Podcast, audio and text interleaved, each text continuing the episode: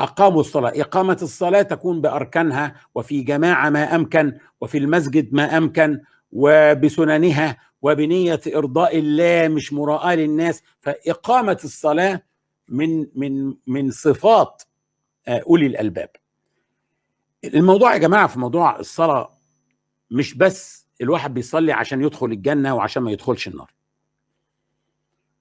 آه مش عارف أقولها لكم إزاي لكن أنا بالتالي اديتكم المثل ده قبل كده. الواحد لما بيسافر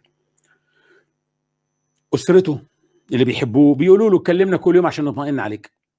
لكن أنا لما بسافر مثلا جنوب أفريقيا وهناك معدلات الجريمة عالية جدا هناك عشان التاكسي ينزلني أو حد معنا مع حد مفيش تاكسي ما بركبش تاكسيات هناك.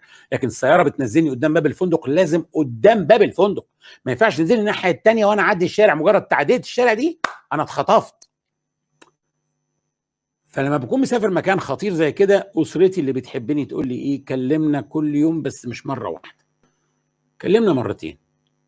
ومش طبعا الاثنين ورا بعض. ملهاش معنى مرتين ورا بعض الصبح. إيه ده؟ مرة الصبح ومرة بالليل.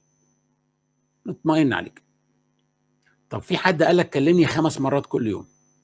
ومش كلهم ورا بعض. مش كلهم بالليل لما ترجع. مش كلهم الصبح لما تصحى. خد الجدول ده.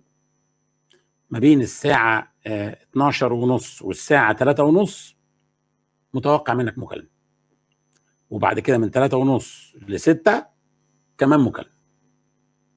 وبعد كده من كذا لكذا كمان مكالمة. كلمني وقول لي انت عايز إيه.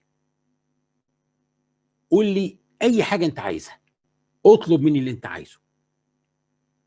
طب ده ما كلموش. يعني اللي يقول لي اعمل كده ده ما كلموش. المسألة مسألة حب. مسألة مسألة إن الواحد يصلي بحب بيصلي وهو بيشكر ربنا على الصلاة. أنا لما ألاقي حد بيقول لي كلمني خمس مرات كل يوم وقول لي أنت عامل إيه؟ ده بيحبني.